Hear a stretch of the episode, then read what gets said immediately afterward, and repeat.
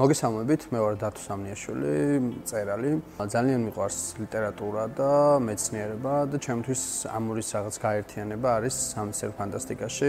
ეგრეთ წოდებული hard science fiction-ის მოყვარული ვარ და დღეს მინდა გელაპარაკოთ ამ ჟანრის სამ წარმომადგენელზე. ორი აქედან არის კლასიკა. მესამე უფრო რაღაც ახალი დაწერილია, ქრონოლოგიურად მოვყვები და დავიწყებ 21 წლის კოსმოსური ოდისეით. 1968 წელს დაიწერა. არტურ კლარკის ეს წიგნი არის ის შემთხვევა, როდესაც არა წიგნის მიხედვით გადაიღეს ფილმი, არამედ პირიქით მოხდა. კუბრიკი დაუკავშირდა კლარკს, ისინი რაღაც მეგობრობდნენ და უსთხოვა რომ დაიწერა სცენარი. რომლის მიხედვითაც ის გადაიღებდა ფილმს. თვითონ კლარკი ამბობს, რომ კუბრიქს უნდა და რაღაც მითის ეკრანიზაცია მოეხდინა. თუ როდესაც გამოვიდა უკვე ფილმი და ფილმმა ძალიან დიდი გამოხმარება მოიპოვა, მოყვა ამას შემდეგ უკვე წიგნი. თვითონ სიუჟეტს რომ მიუყვეთ, წიგნი არის სამი ეტაპისგან შედგარი. პირველი ეტაპი არის ეს რაღაც პითეკანტროფები, ანუ პრე ჰომო საპიენსამდე პერიოდია. შემდეგი პერიოდი არის, როდესაც უკვე ანუ homo sapiens-ია, უკვე განვითარებული ცივილიზაცია არსებობს და შემდეგი ეტაპი არის, როდესაც ეს ადამიანები მიდიან სატურნისკენ, რაც ეს მონოლითი აღმოჩნდა. მონოლითი ციგნის დასაწყისიდანვე ჩდება, ანუ პირველ ეტაპზე. ან ციგნის თელი იდეა და მუღამი რეალურად არის ის, რომ დაგვანახოს რაღაცით, ანუ კაცობრიობის ისტორია სად დაიწყო, სად განვითარდა და რა შეიძლება იყოს მისი მომავალი. და ამ მთელს ამ ციგნს როგორც კაცობრიობის ისტორიას თან დაყვება ეს მისტიური მონოლითი. თავიდან მოხვდებით, რომ ეს მონოლითი არის რაღაც უცხო ცივილიზაციის მიერ შექმნილი. დასაწყისში ეს პითეკანტროფი ერთ-ერთი თავარი პერსონაჟი არის მთვარის შემყურე, რომელიც მთელი მუღამით ის არის, რომ ეს ეს არსება მიუხედავად იმისა, რომ მას არ გააჩნია მაღალი ინტელექტი, აქვს ნობის მოყარეობა, ის უყურებს მთვარეს და მიხვდება, რომ მთვარე არის მაღლა და ხეზე აძრომით ცდილობს, რომ მთვარეს მიწვეს. მონოლითი არის ერთგვარი ბიძგი, რომ აი ზუსტად ამ მთვარის შემყურეს მიეცეს რაღაცა პატარა ესე თქვა ბიძგი რომ მან და მისმა შთამომავლებმა მართლაც შექმნა რაღაც ცივილიზაცია და განვითარდნენ. მეორე ნაწილში უკვე ვხედავთ რომ მართლაც ბიძგანტროფის შთამომავლებმა არა მარტო ესე თქვა ეს ბიძგი მიიღეს არამედ თავიანთ წინაპრის თვარის შემყურის ოცნება პირდაპირ ფიზიკურად განახორციელეს, ისინი ხეზე არავიდან, არამედ ჩასხდნენ კოსმოსურ ხომალდებში და მოახერხეს რომ თვარეზე თვითონ დავსტარიყო. მიუხედავად იმისა, რომ უკვე ათასობით წლებია გასული 100000ობით წელიც არის გასული. ამ მონოლითთან ეს ადამიანები, ანუ მაინც რაღაც ეტაპზე მაიმუნებივით გამოიყურებიან, იმიტომ რომ წიგშის და ფილმშიც კარგად არის ეს ნაჩვენები, რომ როდესაც ადამიანები აღმოაჩენენ თვარეზე ამ მონოლითს, რომელსაც რაღაც მაგნიტური გამოსხივება აქვს, მასთან ინტერაქციისას ისინი კვლავ რაღაც დაუცველი არსებები ჩანან, იმიტომ რომ ვერ ხვდებიან რა ობიექტია ეს. უბრალოდ პითეკანტროფებისგან განსხვავებით, მათ შეუძლიათ თავიანთი ტექნოლოგიებით დაასკვნან და მიხვდნენ, რომ ეს მათთვის ზებუნებრივი საგანია, შესაბამისად ეს ადამიანის მიერ შექმნილი არ იქნება და ლოგიკურად ხვდებიან, რომ რაღაც ცივილიზაციამ შექმნა. ამ მონოლითს აღმოაჩენენ, რომ რაღაც მაგნიტური კავშირი აქვს სატურნის მხარეს და კოსმოსური ეკიპაჟი შექმნია სპეციალურად ამისთვის, რომელიც უნდა გაემგზავროს და აღმოაჩინოს თუ რა ხდება სატურნზე.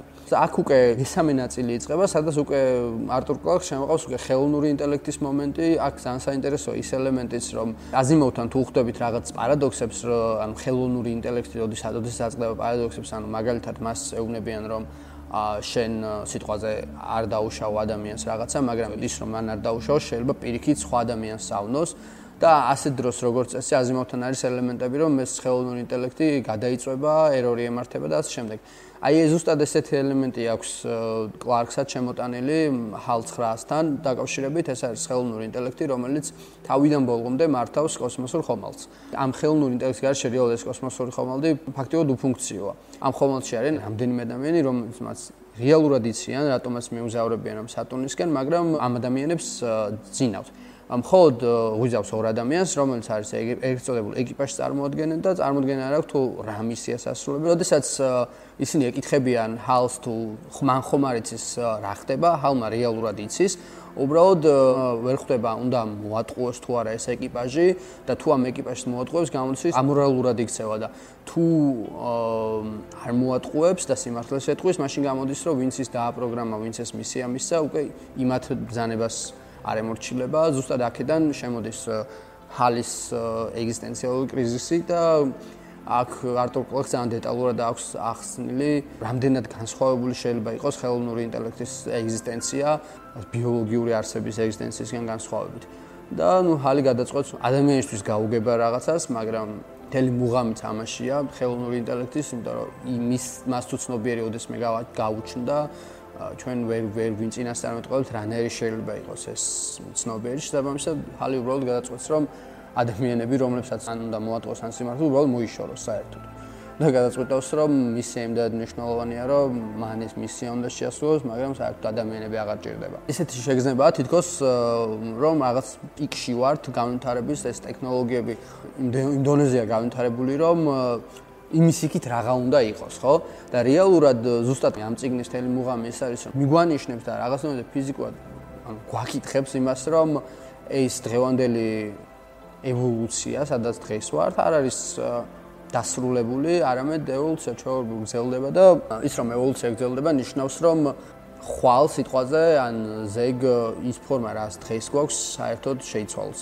და გადავიქცეთ ბევრად უფრო ან განვითარებულ, ან სულ შეიძლება განუვითარებელ არსებებას და ანუ ეს იმას არ უნდა ნიშნავდეს, რომ რაღაცა რადგან დაიწყო, სულ სწორ ხაზზე ერთ გზაზე წავა.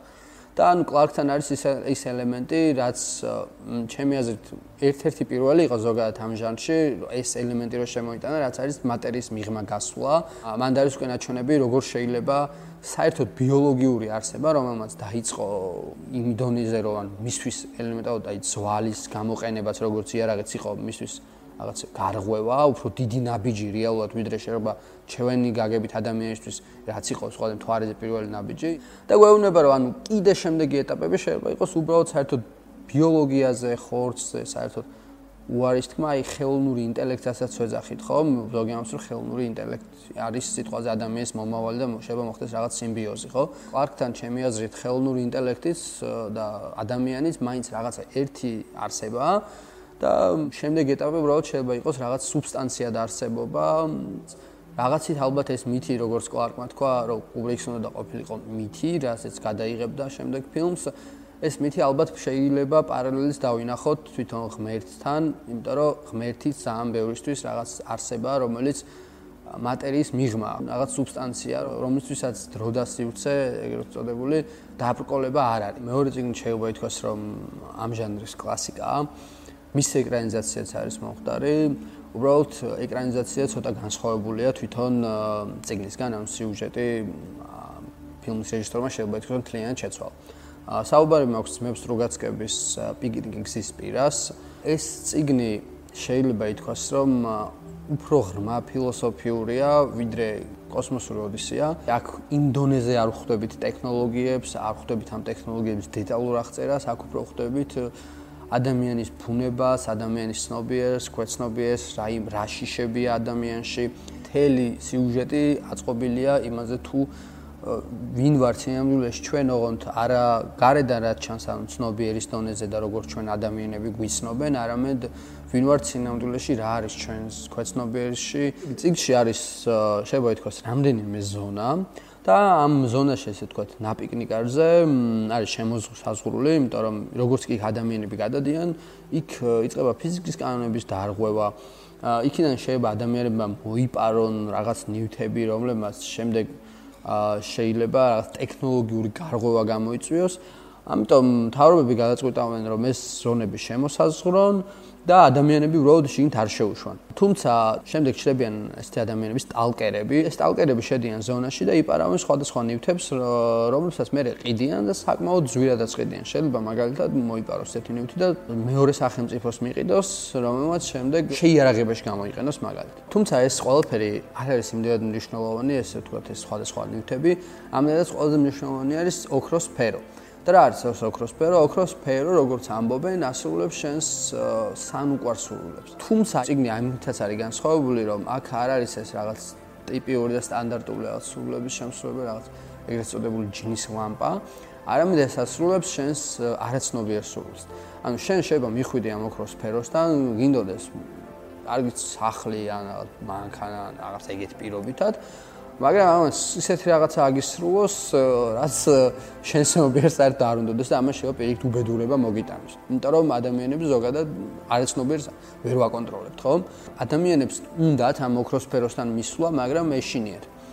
და ნუ წიგში ამ სტალკერს უკავშირდება ერთ-ერთი პერსონაჟი, რომელიც სწხოვს, რომ მიიყვანოს ამ ოქროს სფეროსთან. სტალკერი და მასთან დაკავშირებული ადამიანი გადაწყვეტენ მივიდნენ ამ სფეროსთან და ჩაუთქვან სურვილი. აქ ჩნდება თვითონ ადამიანების რეალური შიშები, რამდენად შეიძლება გვეშინოდეს არა ან რაღაც უცხო ცივილიზაციის, ან ნებისმიერი უცხო უცხოს ელემენტის, არამედ რამდენად შეიძლება გვეშინოდეს საკუთარი თავის, საკუთარი შიშების და საკუთარი სურვილების. მნიშვნელოვანი მომენტია ეს, რომ ეს წიგნი, როგორც სიტყვაზე კლარკის ოდისეა, არის დაწერილი ცივი ომის პერიოდში და მაშინ ეს ორი ავტორი და არა მარტო ეს ორი ავტორი ცხოვრობდა ისეთ პერიოდში, როდესაც სამყარო იყო ორად გახლეჩილი. ანუ ცივი ომის პერიოდია, ძალები ერთმანეთს რაღაც კუნთებს აზომებენ, ატომური ბომბები ერთმანეთზე მიშვერილი და ამ დროს ადამიანს გექნება შთაბეჭდილება, რომ უცხო სისტემა, ანუ შეიძლება იყოს ეს კაპიტალისტური თუ კომუნისტური, საფრთხეს წარმოადგენს. ჩემი აზრით, ზუსტად ეს მომენტია აქაც ამოძახილია ამ წიგში, რომ უცხოს იდეის თემაც ჩნდება იქიდან, რომ შენ შეიძლება გეშინოდეს საკუთარი თავის და საკუთარი სურვილების. თუ ციგნში სიტყვაზე სიუჟეტი ვითარდება ძირითადად ზონის გარეთ, ანუ ადამიანური ურთიერთობები ძალიან ბევრია. თავიდან ჩნდება ერთი მომენტი ეს თავად პერსონაჟი როგორ არის სახლში და შემდეგ როგორც კი ხვდება ადამიანებს, რომლებიც ზონაში უნდა შეიყვანოს, მთელი ფილმი რაღაც 2 საათ ნახევარი ხდება ზონაში, სადაც უკვე ეს ადამიანები ამ ზონაში მოგზაურობისას მიცილობენ მივიდნენ იმ სანუკვარ სფეროსთან და ჩაუთქვენ სურვილი.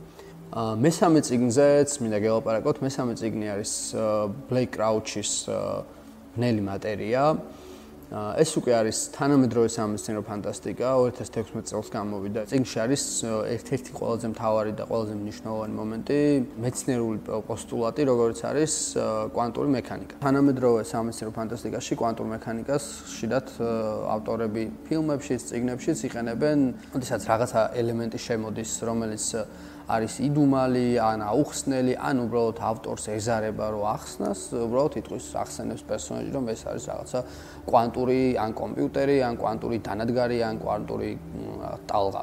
და აი ამ ციკში აი ამ რაღაც ბანალური გახსნებისგან განსხვავებით, კვანტური მექანიკა რეალური ინსტრუმენტია, რომელზეც მთელი სიუჟეტია გაშლილი. კვანტური მექანიკის ელემენტი არის განუზღრელობა, როდესაც ატომსაკვირდები მის დაფიქსირება შეგიძლია ერთ ადგილას და მეორე ადგილასაც ერთდროულად. აქედან წამოვიდა თვითონ პარალელური სამყაროების იდეაც, რომ სიტყვაზე მე თუ ამ პოზიციაში ახლა კამერის წინ საუბრობ, პარალელურ რეალობაში მე შეიძლება სხვა რაღაცა ესე ვთქვათ გადაწყვეტილება მივიღე, საერთოდ არ ვზევარ ამ კამერის წინ და ვარ სახში უყურებ სიტყვაზე რაღაც ფილმს, ხო? კრაუჩს აქვს ეს ელემენტი ძალიან კარგად, როგორც ჩანს, კარგად შესწავლილი, როგორც კვანტური მექანიკა, ზოგადად პარალელური სამყაროების კონცეფციები. და თავის ციგნში აქვს ეს გაშლილი მაქსიმალურად გასაგებენაზე და რაც თავარია, იმდენად ჩამთრევია, რომ ეს არ არის მარტო სამეცნიერო ფანტასტიკა, ეს არის დეტექტივი, თრილერი. ციგნის თავარი პერსონაჟი არის ფიზიკოსი, რომელიც არის ლექტორი, ასწავლის ფიზიკას, ყავს ოცნების მეუღლე, შვილი. ერთი სიტყვით, ბედნიერი ოჯახი აქვს და მაყოფილია თავის ცხოვრებით. თუმცა აი რაღაც დონეზე სულ აქვს ის მომენტი რომ რა მოხდებოდა მის ცხოვრებაში სიტყვაზე რომ მას გაიგზელებინა კარიერა იმ დონეზე რომ დღეს ყოფილიყო სოფლიოში ერთ-ერთი მოწინავე ფიზიკოსი. თუმცა რაღაც ეტაპზე გააკეთა არჩევანი ოჯახზე, ცოლზე, ოჯახს ბევრი დრო დაუთმო და დღეს სტანდარტული ფიზიკოსი, რომელიც უნივერსიტეტში ასწავლის სტუდენტებს ფიზიკას. და აი ამ ფიქრების პარალელურად, როდესაც ის სახში ბრუნდება, მას უკინა ვიღაცა იპარება და ეუბნება რომ სადღაც გაყვეს თორე ესვრის და იარაღს ადებს ზურგს.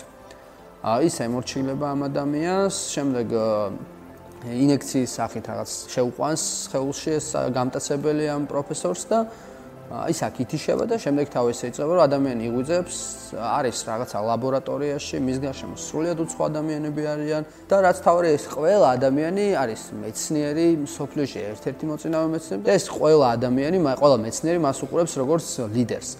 ანუ ის რეალურად გაიღვიძებს საერთოდ სხვა სამყაროში სადაც მას არც ოჯახი შეუქმნია არასდროს არ ჩვილი არ ყოლია და არის ესე ვთქვათ თანამედროვე ფიზიკის ერთ-ერთი ყველაზე მოწინავე მეცნიერი. ну აქ თავიდან ემართება ის მომენტი რომ სიზმარშია, შემდეგ ეჭვები აქვს რომ გააფრინა, შემდეგ ის მომენტი აქვს რომ უბრალოდ იზოლებული ამ რეალობას შეგოს, მაგრამ ამის პარალელურად ყოველთვის უნდა რომ დაუბრუნდეს თავის ოჯახს, რომელიც უყვარს და ეს თქვათ ეს მისი წარმატებული კარიერა ზამბელ კითხვის ნიშანს უსვამს, იმიტომ რომ ეფიქრება ისევ იმ რეალობაზე, საიდანაც მოხვდა, ხო? მაგრამ ყველა უმტკიცებს, რომ ეს რეალობა, რაც ის ლაპარაკობს, რომ ყავდა ოჯახი და რაღაცა არის მისი წარმოსახვა. იშვიათია, რომ სამეცნიერო ფანტასტიკაში ეს თრილერის და დაშვება თქოს დეტექტივის ელემენტებიც ესე გააერთიანო, ამიტომ ყველას გირჩევთ, რომ ეს ციგნი წაიკითხოთ. ეს ციგნი აერთიანებს თავის თავში როგორც თანამედროვე სამეცნიერო თეორიების რაღაც მარტივ ენაზე გადმოტანას, ამასთან ერთად არის ძალიან ადამიანური მომენტები, დაძაბულობის მომენტები და ასე შემდეგ.